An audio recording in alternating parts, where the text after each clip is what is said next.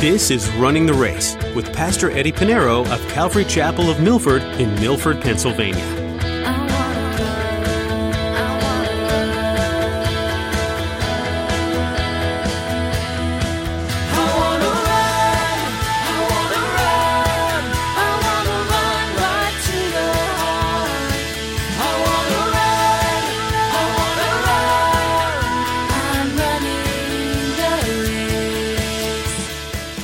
Only every believer in Christ, now listen to me, every, we all as believers in Christ would love and consider one another as true brothers and sisters, then I believe that the church of Christ would flourish and grow much stronger in faith and in unity. We need to take this seriously. If you have placed your faith in Jesus Christ, He is your God. He's above your mom and dad. You are a child of God through the blood of Jesus. That brother and sister who believes in Christ is also your brother and sister in Christ. When we come into this world, we meet our family for the very first time. When we are born again and become children of God, then we get an entirely new family. Pastor Eddie shares that the connection we have with one another in the Spirit goes even deeper than blood. If you loved your church family like you love your earthly family, what would change? Others will know us for our love for one another. Well, let's join Pastor Eddie in the book of 1 Thessalonians chapter 3 with today's edition of Running the Race.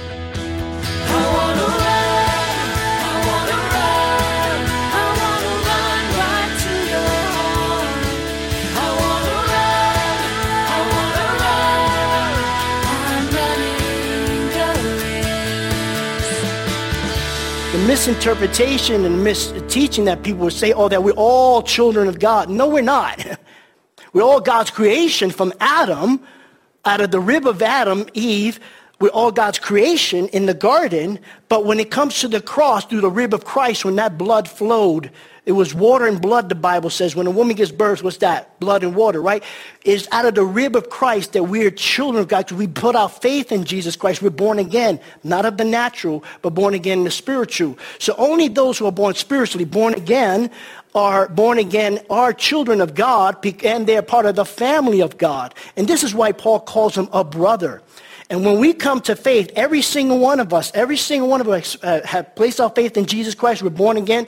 We're born into the family of God. We become brothers and sisters in Christ because the blood of Christ is that is the blood of Christ that birthed us into that family, into his family, into the family of God.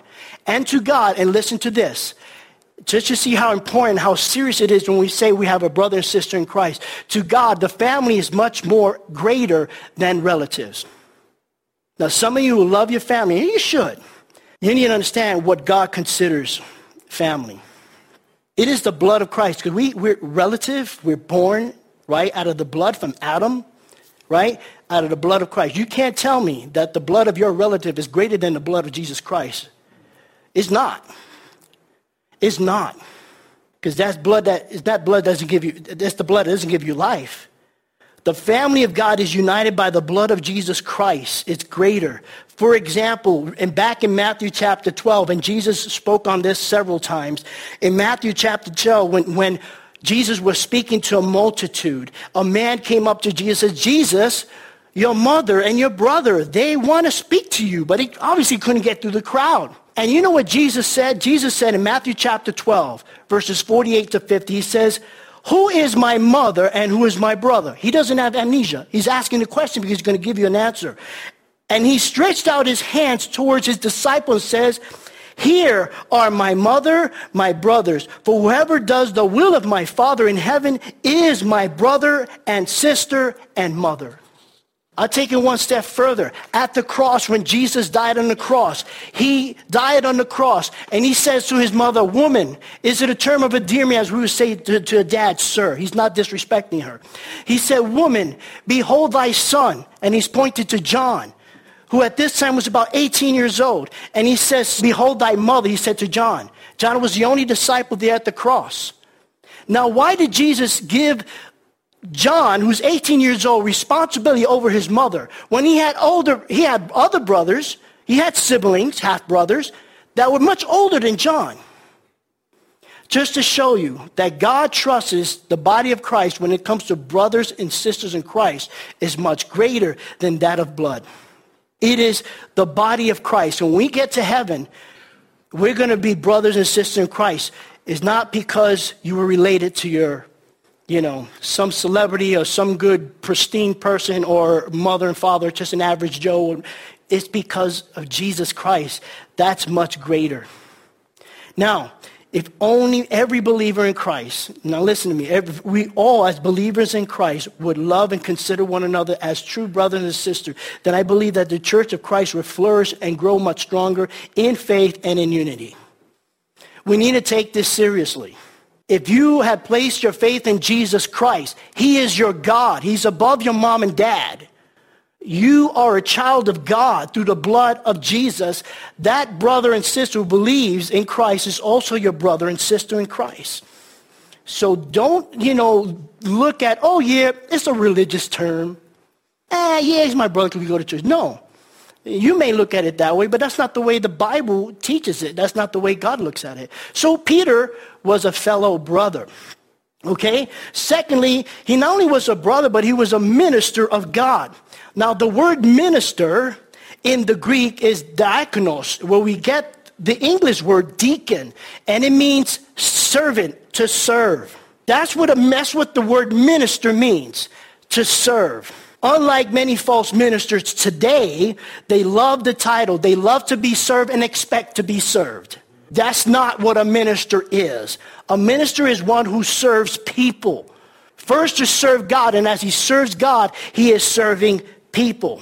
Today we have the term and the office of a minister backwards. The minister is a servant. He is to serve God as he serves the people. Jesus said in Matthew chapter 20 verse 28, just as the son of man did not come to be served, but to serve, to minister, and to give his life as a ransom for many. So he went beyond serving man he went beyond serving the world. He served to the full capacity, even death on the cross. That's what servant is. And so Paul, I mean, Paul considers uh, uh, Timothy as a fellow minister, and, and even Timothy knew that because he learned from the best. He was alongside Paul, and Paul set the example. That's what Paul said. Follow me as I follow Christ. Don't follow me as God or as, uh, you know, an idol or my ways or my philosophy or my team. Follow me as I follow Christ. Paul set the example. And so Paul called him a brother, a minister, and a fellow laborer, a fellow worker in the gospel. A fellow laborer is, it's, is one who helps, one who plays the part, one who's a team player. And Timothy was that person. Timothy was a great help to Paul. He was a team player. Whatever you want to do, Paul. And just to show you how serious he was in following Paul in ministry, when Paul first met him, he said to Timothy, now Timothy is half Greek and half Jew. So he was half Greek, half Jew. And he said, Timothy, listen, we're going to be ministering because everywhere I go, the first place I hit is the synagogue because, you know, I go to the Jews first. Okay? But here's the thing. If you're going to work with me for the sake of the gospel, your, your father's Greek, uh, would you be willing to be circumcised? A, you know, that's, it's painful for a baby. Can you imagine someone's uh, one that's older? You see, because he was Greek, the Greeks didn't want to deify the body. They didn't believe in that. Timothy didn't argue. He said, sure, for the sake of the gospel. For the sake, of, just to show you what people would do for the gospel. That's the right heart. I had a conversation with a, with a few pastors this past week because, you know, Israel trip has been postponed, been changed. Israel now wants to, in order for you to go to Israel, you need to have the vaccine. I personally don't want the vaccine. I personally don't want it. But here's the thing.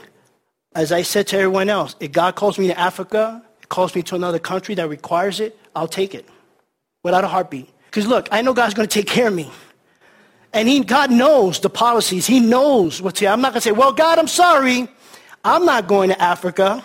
I'm not going anywhere because you know what, Lord? My stand is I won't take the vaccine.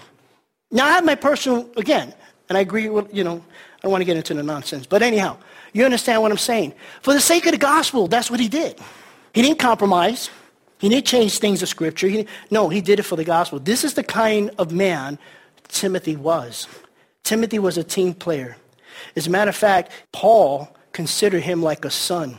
In 1 Timothy, when he wrote his first epistle to Timothy, in 1 Timothy chapter 1, verse 2, he says, To Timothy, a true son in the faith. This is towards the end of Paul's ministry. A true son of it. Because Timothy was like-minded with Paul. He says he's like a son.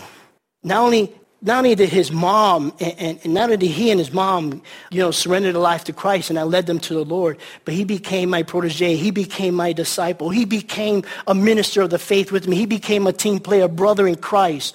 Now he, he's like a son. I've seen him grow in his faith. And in Philippians chapter 2, verse 20, he says, for I have no one like-minded. He's referring, you read, the, you read the whole passage. He's referring to Timothy. I have no one like-minded who will sincerely care for your state. This is Timothy, just to show you how much Timothy is, because sometimes we forget the little guy, and he's a humble man, he's a humble, humble kid. Uh, but there's two epistles in the New Testament, 1st, 2nd Timothy, that was written to him by Paul. And he was definitely, as we can see, a brother in Christ, which we all need to be. A minister, a servant. We all need to be servants. You don't have to be called. You don't have to be called. We're not saying being ordained as a minister, that's different. But we're saying you minister, we share one another.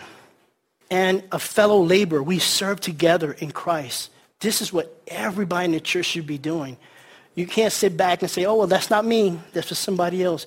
Oh, God would tell me. God would show me. You know, when Christ comes, the Lord says, blessed is he who when I come is doing. What can you say, Lord, praise the Lord, thank you, I accept you, Lord, per se. Yeah, you're going to go to heaven. Yeah, you're going to get rewards and some awards. But what were you doing? What were you doing for the kingdom? What can you actually put in your heavenly spiritual resume when you did on earth? I mean, think about it. What? It's important to examine. We need to be like this, and that's why point, Paul points this out. But Timothy, I just want to give you the meaning of his name. Timothy means honoring God. That's what it means, honoring God. Timotheus is another way of pronouncing it. Uh, Tim, Timothy. So, if you know anyone named Tim, let him know honoring God. How do you know that? It's in the Bible. So anyway, uh, and Timothy surely honored God with his life. So let's look at verse 2. We, we're, we're really moving. Verse 2. Verse 2, he said, And I sent Timothy, our brother and minister of God and fellow brother in the gospel of Christ, to establish you and to encourage you concerning your faith. The word establish here in the Greek is the word sterizo, which we get the word steroids, right? The English word steroids. And that's what he's trying to say, to establish them to the point where they're strengthened to make strong in their faith. And so uh, that is the heart of Paul. And this word will be repeated again in verse 13 at the very end. So Paul wanted to establish, strengthen them, to encourage them in the faith. They've been born again, they've been saved, but now they need to be, be built up in the faith. Now, just in case, I don't want to pass over this because we start hearing the word faith so quite often. But what is the meaning of faith? What is faith? There is, I think, the best definition is found in Hebrews chapter 11, verse 1. This is the definition of faith. The faith is this. Now, faith is the substance of things hoped for, the evidence of things not seen. you can't see it. That's the point. That's what faith is all about. You have faith that the chairs that you're sitting on is going to hold you, right? You never thought about it, right? Faith in the Lord, evidence of things not seen. People always say, oh, no, no, I, if, when I see it, I believe it. That's not biblical, by the way. And maybe the enemy have created that phrase so that people can live by that phrase and ignore God and have faith in God. Have faith in Christ is not until I see it, I believe it. No, with Christ, you need to believe to see. That is the right way. To say that I need to see to believe it, that's backwards. But we're so accustomed to it. And we hear people say that. When it comes to God, that's not the way it is. That is, that is faith, the things we hope for. We hope to be in heaven. Where's the proof and evidence of that? Jesus Christ. Where's the proof of Jesus? You believe. Were you there when Jesus was on the cross? No. Were you there to examine the empty tomb? No. But you believe. And your belief is greater than the belief of those that actually witnessed the crucifixion and the resurrection Christ. Believe it or not. Think about this. You probably say, man, I wish I was there to see that. I wish I was there to see my Lord crucified, die. I wish I was there. I wish I was there to go into the empty tomb. But you know what? According to Jesus, those that did not see believe. That's what Jesus told Thomas. Remember doubting Thomas? It's until I touch him, until I put my finger on his wounds on his side, then I'll believe. This is what, what's what Thomas said. But I love what Jesus said after that because that encourages you and I today. Jesus said, Thomas, you believe because you see. But blessed are those who have not seen and believe. You're blessed. And that's what Jesus said. But we believe because we know, right? And, and this, is, this is the way it works with the faith. Hebrews chapter 11, verse 6. But without faith, it is impossible. Not only faith in Christ, now that you have faith in Christ, you need to continue in faith. It's impossible to please him. For he who comes to God must believe that he is and he is a rewarder of those who diligently seek him. You know, to not have faith, to doubt is a sin. It's a sin. Now, you used to say, well, sin, you know, I know committing adultery is sin, but not believing in God is a sin. What's the opposite of faith? I believe that God is who he says he is. I believe in the promises he have. I believe in his son, Jesus Christ. I believe him crucified and rose again. I believe he's coming again, and I believe that I'm going to be with him eternally. And as we live this life here, I believe that what? What is it? Um, Romans 8 28. I, I have it later on. Don't worry. We'll again. All things work together for good. Right. Everything's going to work out. Everything's going to work out. You need help with faith? Hebrews chapter 12, verse 2. It says, Look unto who? Jesus, who is what? He's the author and finisher of your faith. You started faith with Jesus. You gave your life to the Lord. And what does Philippians says, I, I, is Philippians chapter 2, it says, he who has began a good work in you, he who began a good work in you when you first got saved will complete it unto the day of Christ. So when you give your life to the Lord, it is because of him, that faith. He's with you. He's the author of your life because of that faith, and he's going to complete it as you live your life here on earth unto the day of Christ when you stand before him. So when is he going to a uh, step away from you? Never, by the way. But when you, he's the author and finisher of faith. When you finish, you're going to be in the presence of God. It's because Christ has been with you at the beginning. He's the author and he's the finisher of your faith. And Paul, he wanted to establish them in the faith. That was his heart. So he, he wanted them to build, be built up. Only you're saved through faith in Jesus Christ, you believe in Christ. Now, let me help with this faith as you move on in your walk. Verse 2, to establish you and encourage you, he's sending Timothy, concern, concerning your faith, verse 3, that no one should be shaken by these afflictions, for you yourself know that we are appointed to this. We're appointed to this. For in fact, we told you before when we were with you that we would suffer tribulation just as it happened, and you know this is not a, you know, a, good, a feel-good message. You won't hear this from the TV evangelist, but this is what Paul teaches all the time. His life was a living proof of that. And so without faith in Christ, you will never be able to stand firm in the midst of persecution. That's why you need faith. Without faith, you will never be able to stand firm in the midst of persecution, suffering, and tribulation. You will be shaken. That's what I said. We shouldn't be shaken by these things.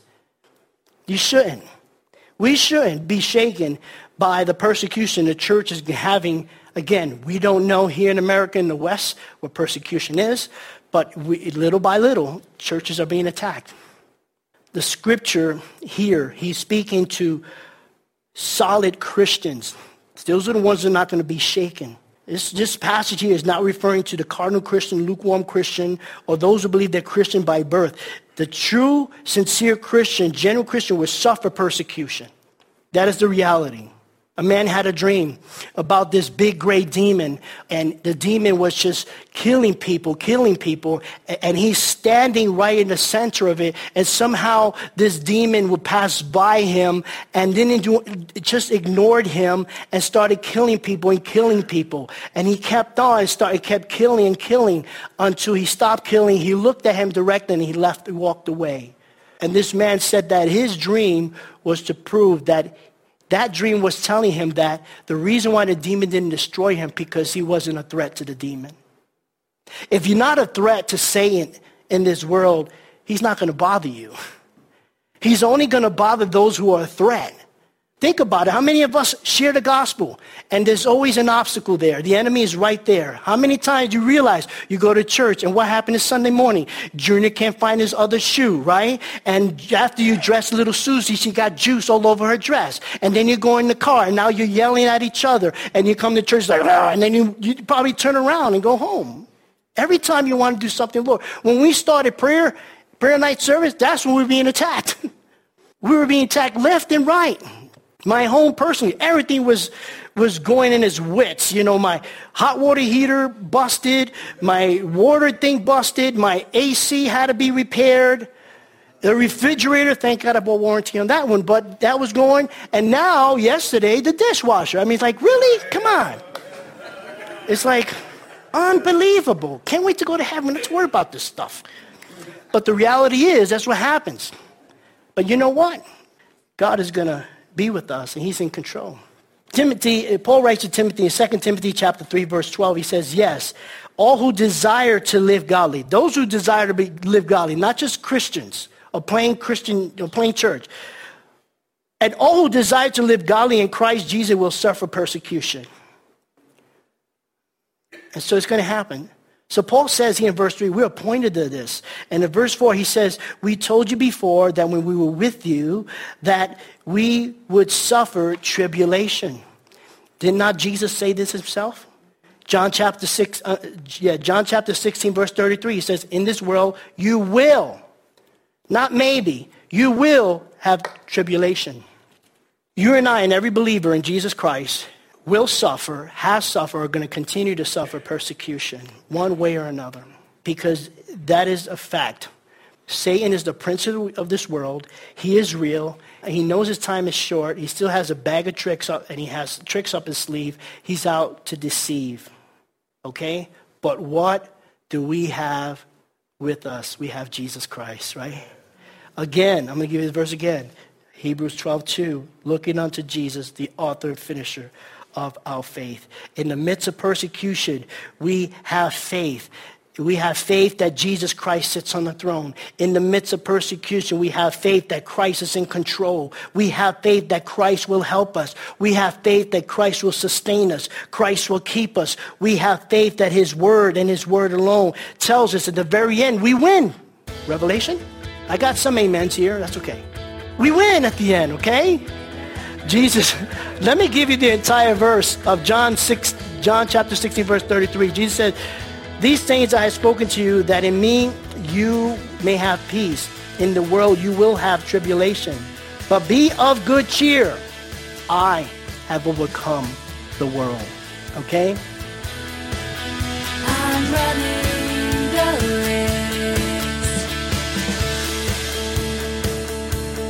You've been listening to Running the Race with Pastor Eddie. We've been looking at some useful and applicable things in the book of 1 Thessalonians. Toward the end of this book, there are some verses that might be viewed as a test or a challenge depending on what you're going through. The author of this letter, the Apostle Paul, says to rejoice always, to pray without ceasing, and in everything to give thanks. Do you have much to be thankful and grateful for today? Be reminded that Jesus coming back someday is the greatest reason to rejoice. It's a hope that you can hold on to when the rest of the world is hopeless. We're so glad you joined us today for Running the Race. Are you in the New York, New Jersey, or Pennsylvania area? If so, Jessica has an invitation for you. We'd love to have you come join us at Calvary Chapel of Milford. We're conveniently located off Interstate 84 and Route 6. For service times and all the information you need, visit runningtheraceradio.com and click on the Back to Homepage button. While you're there, you can listen to this teaching again or explore more messages from Pastor Eddie. Again, that website is runningtheraceradio.com. Thanks, Jessica. On our website, we also have some helpful resources to assist you in what you're learning or how you're studying the Bible. Just click on the Study Helps tab at runningtheraceradio.com. We're so glad you tuned in today and we look forward to the next edition of Running the Race.